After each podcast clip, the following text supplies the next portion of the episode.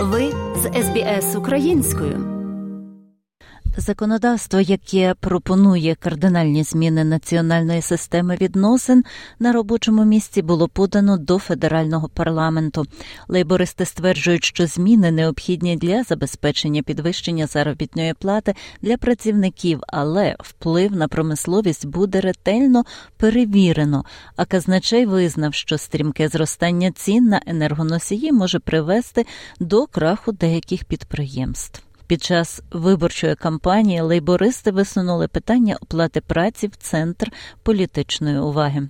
Тепер міністр із промислових відносин Тоні Берк розповів, як він планує досягти результатів.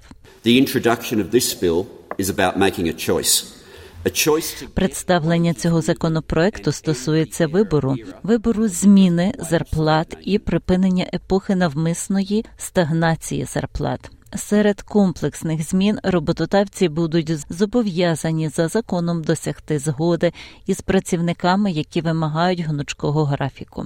Якщо запит відхилено, працівники можуть звернутися зі своєю справою до трудового арбітра. All legitimate forms of employment have their place. All will continue. І що найбільш суперечливо буде запроваджено переговори з кількома роботодавцями. Усі законні форми зайнятості мають місце, усі триматимуть, але там, де є зловживання, ми повинні їх припиняти.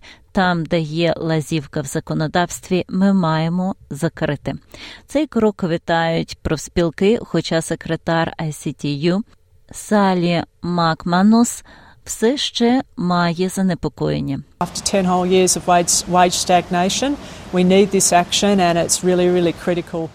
Після десяти довгих років стратегії заробітної плати нам потрібна ця дія, і це справді надзвичайно важливо, вважаючи на те, що ми стурбовані тим, що обмеження для працівників також у можливості використовувати свою переговорну силу є досить високим. Проте роботодавці стурбовані. Ось генеральний директор австралійського торгової промислової палати Ендрю Маккеллар.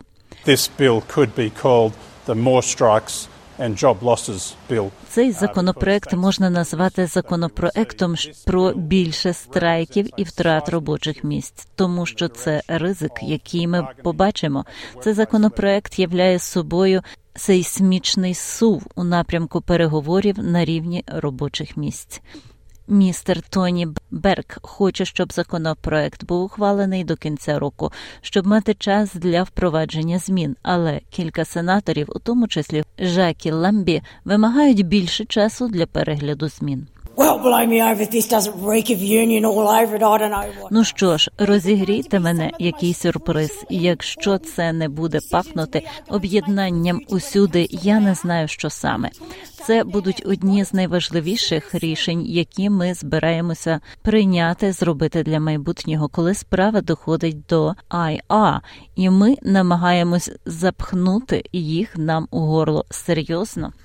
Підвищення заробітної плати є однією із низки цілей економічного порядку денного уряду, викладеному у бюджеті у вівторок, який містив більше поганих новин щодо вартості життя. Він прогнозує 50% зростання цін на енергоносії протягом двох років. Скарбник Джим Чалмес у ефірі ABC Radio National визнав, що деякі підприємства можуть збанкрутувати. I am really worried about the impact of high gas prices and high Я справді стурбований впливом високих цін на газ і енергію на австралійців загалом, але особливо на австралійську промисловість. Я стурбований тим, що тиск на деякі з наших місцевих галузей промисловості і деяких наших виробників, зокрема, може бути занадто сильним. У часі запитань лідер опозиції Пітен Датон зосередився на цих енергетичних прогнозах і передвиборчій обіцянці лейбористів знизити ціни на електроенергію.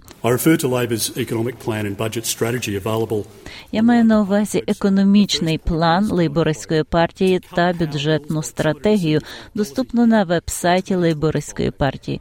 Першим пунктом є я цитую скорочення рахунків за електроенергію на 275 доларів на рік до 2025 року, оскільки бюджет підтверджує, що ця обіцянка була порушена, може прем'єр-міністр підтвердити, що його економічний план руйнується. Обіцянка, за словами прем'єр-міністра, була зроблена ще до того, як було оголошено про підвищення цін на електроенергію, оскільки коаліція відклала це до закінчення виборів. SBS SBS SBS SBS SBS SBS Radio За матеріалами SBS підготовлено Оксаною Головко Мазур.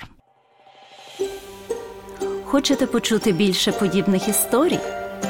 Слухайте в Apple Podcast, Google Podcast, Spotify або будь-якому іншому місці.